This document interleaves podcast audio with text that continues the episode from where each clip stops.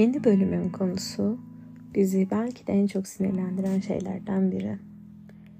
Bize sunulmayan ve çok istediğimiz yıllarca belki ilk gözümüzü açtığımız andan beri hayalini kurduğumuz istediğimiz şeylerin bir başkasına daha o istemeden altın tepside sunulması. Şimdi bunu hep maddi olarak düşünmemek lazım diye düşünüyorum. Yani tabii ki almak istediğiniz bir şeyin almak için belki para biriktirdiğiniz, çok para harca, çok çaba harcadığınız, uğraştığınız bir şeyin birine çok kolayca sunulması insanı sinirlendirebilir evet. Ben onun dışındaki şeylere de odaklanalım istiyorum. Mesela bazen hani kardeşler birbirini kıskanır ya işte beni sevmemiştiniz kardeşimi niye seviyorsunuz falan gibi. Burada da aslında aynı şey var. Konu özne değil ya da işte kardeşini çok kıskandığından değil aslında. Aslında kendi alamadığı sevginin verilmesine katlanamıyor. Peki bunu çeşitlendirirsek yani neden böyle hissediyoruz? Herkesin sınavının farklı olduğunu kabul edemiyor muyuz? Ben çok sinirleniyorum. Gerçekten sinirleniyorum. Özellikle hani çok uzun süre istediğim bir şeyse ve onun için böyle çok üzüldüysem artık onu kendi kendimi onu travmatize ettiysem falan birine öylesine sunulduysa ve o kişi bunu hiç umursamayıp bundan mutlu da olmuyorsa çok sinirleniyorum. Ama sanırım sinirlenme hakkımız yok. Çünkü herkesin bir kısmeti var tamam mı? Herkesin um, alacağı şeyler, beklentileri, hayalleri var. Ya da ihtiyaç duyduğu şeyler var. Ve o da bir sınav aslında o kişi için. Yani ona ihtiyaç duymuyor olabilir, ona verilmiş olabilir ama bazen insan da hiç ihtiyaç duymadığı şeylerin ısrarla kendisine verilmesinden rahatsız olabilir. Bilemiyorum. Şu an kendi kendimi kandırıyor da olabilirim hani. Onlarla mutsuz aslında falan edebiyatı yapmak istemiyorum ama neden kıskanıyoruz ve nasıl kıskanmayabiliriz? Ya da bu içimizdeki o öfke hissini nasıl durdurabiliriz? Bu nereden çıkıyor diye düşünelim biraz. Şahsen benimki sanırım çabamın görülmemesine kızıyorum. Yani hani çok kolay zaten ne istediğini söyleyebilen bir tip değilim. Onu kendi kendine insanlar anlasın istiyorum biliyorsunuz artık. Ve buna rağmen de hani gerekli her şeyi yapmışım verilmemişse ya da onu alamamışsam bir tık böyle bir sinirlenme, bir öfkelenme durumu oluyor. Ama aslında aynı yere dönüyor biliyor musunuz? Belki de isteseydiniz size de verilecekti. Belki ben isteseydim bana da verilecekti. Hem de o kadar acı çekmenize, üzülmenize, çaba harcamanıza belki gerek kalmayacaktı. Çünkü bazen istediğiniz şeyleri alabilmeniz için tek gereken şey istediğinizi söylemek aslında. İşin bir bu boyutu var. Yani birincisi ne istediğini biliyorsan ve onun için çaba harcadıysan, elinden geleni yaptıysan bunu dile getirmek gerekir. İkincisi de alan kişilerle kendimizi kıyaslamamamız lazım. Belki bir insan sizden çok daha iyi durumdadır. Yani her anlamda olabilir bu. Çok mutlu arkadaşlıkları vardır, ailesiyle arası mükemmeldir, özendiğiniz bir hayatı yaşıyordur. İşte tatillerini kıskanıyorsunuzdur belki. Belki evini, arabasını olabilir. Herhangi bir şeyi sizde öfke yaratıyor olabilir. Çünkü bende de yaratıyor. Yani insan olduğumuz için doğal olarak kıyaslıyoruz ama unutmamamız gereken bir şey de şu var bence. Hepimizin eksikleri var. Ya inanın ki o kişiye gidip sorsanız onun da bir sürü derdi, bir sürü eksik olduğu şey olacaktır.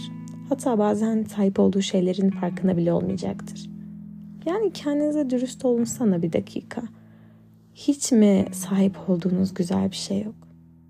Hiç mi insanların sizi kıskanacağı şeylere sahip olmadınız? Hiç mi kolay bir şeyi elde etmediniz? Gerçekten mi?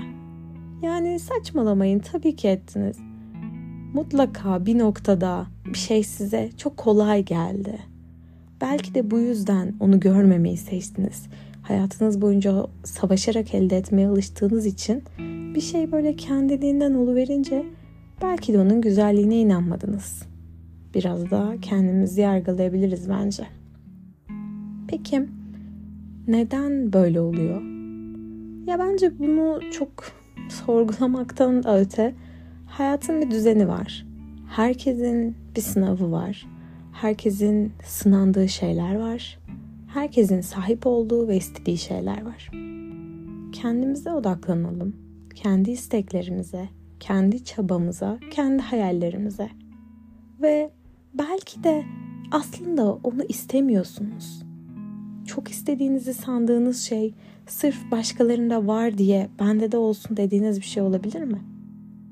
Belki onun aslında size hiç iyi gelmeyeceğini içten içe biliyorsunuz. Hatta belki de kendi kendinizi manipüle ediyorsunuz ve kendi kendinizi engelliyorsunuz. Mesela iyi bir ilişki yaşamak konusunda insanların çoğu kendisine bunu yapar. Çok güzel, çok dürüst, çok mutlu bir ilişkim olsun isterler ama bir yandan bundan korktukları için kendi kendilerini hatta ilişkilerini baltalarlar. Sonrasında da suçu dışarıya atarlar. Böyle bir şey yapıyor olabilir misiniz? Hayalinizle aranızdaki şey kendiniz olabilir misiniz? Birazcık kıskanmayı bırakıp birazcık ah bunlar nasıl elde ediyor diye öfke krizde krizlerine girmeyi bırakıp salsak mı? Yani mesela size bir şey anlatayım. Küçükken bir tane bisikletim vardı. Yani ben küçüktüm ama bisikletim çok büyüktü. Ve büyük olduğu için de kendisine bayılıyordum. Hatta o bisikleti al- alabilmek için yani çok uzun süre babama yalarmışlığım vardır. Sonra bir sebepten işte bir arkadaşımız, bir komşumuz, bir şeyimiz diyeyim. Çok gerek yok kim olduğuna. Yani bir şey oldu ve bir sebeple onun parçalarını söküp başka bir şey için kullandı. Yani öyle öyle bir olay gelişti yani benim buna müdahale edebileceğim bir durum yoktu. Ben buna hala sinirleniyorum. Bakın hala sinirleniyorum. Belki o bisiklet şu an dursaydı ben onu zaten birine verecektim. Belki işte ben parçalayacaktım, belki düşecektim, başka bir şey olacaktı. Ben neye sinirlendim aslında biliyor musunuz? Bunu yapan kişi çok kolay bunu elde edebilen biriydi. Yani bisiklet istediği anda hatta bisikleti geçin araba istesek kapısına araba çekecek birinden bahsediyorum. Ve hani onun için o kadar değersiz bir ayrıntıydı ki bu. Hani hurda gibi gördüğü bir ayrıntıydı. Ona bu şekilde davranmasını aşamadım. Anlatabiliyor muyum? Ama şimdi bakınca şunu da düşünüyorum. Ne kadar zor sahip olursak o kadar çok değer biliyoruz. Ya eminim ki şu an ikimize de bir bisiklet verilse, bakın kaç yaşında olursak olalım artık çocuk olmasak bile ben çok daha fazla kıymetini bilirim. Çünkü onun aslında bir şey istediğiniz zaman onu beklemek, ona ulaşamamak da ona olan sevginize dahil. Bir de böyle düşünelim. Biz çok daha değerli bir şey sahibiz. Sahip olmamanın verdiği o heyecanı. Tabii ki böyle düşünüp kendi kendinizi e, fakirlik zihniyetine sokun demiyorum tamam mı? Fakirlik zihniyeti dediğimde şudur. Sürekli daha kötü durumlara odaklanarak kendini iyiden mahrum etmek. Hayır, en iyisine layıksınız. Gerçekten hepiniz en iyisine layıksınız. Eğer buna inanırsanız en iyisini zaten elde edeceksiniz. Sadece şunu söylüyorum. O elde etme sürecindeki bütün çabamız, bütün o bekleyişimiz, bütün o heyecanımız var ya, işte asıl onu değerli yapacak olan şey o. Bu yüzden belki de sinirlenmeyip, kıskanmayıp sadece hayallerimize odaklanmamız lazım. Ve bir söz vardı. Hayallerinize insanlar gülmüyorsa yeteri kadar büyük hayalleriniz yok demektir. Öyle güzel, öyle büyük hayaller kuralım ki herkes yok ya yapamazsın. Ne alaka, nasıl yapacaksın falan desin. Benim vardı mesela hayal pano muhabbeti ilk çıktığında yani daha Pinterest falan yoktu. Hatta WhatsApp bile yoktu yani öyle söyleyeyim size. Böyle dergilerden kesip kendime böyle kartona yapıştırarak bir hayal panosu yapmıştım. Ve biliyor musunuz mesela oraya kuzey ışıklarını koymuştum. Kuzey ışıklarını görmeye nasıl gidileceğini asla bilmiyordum.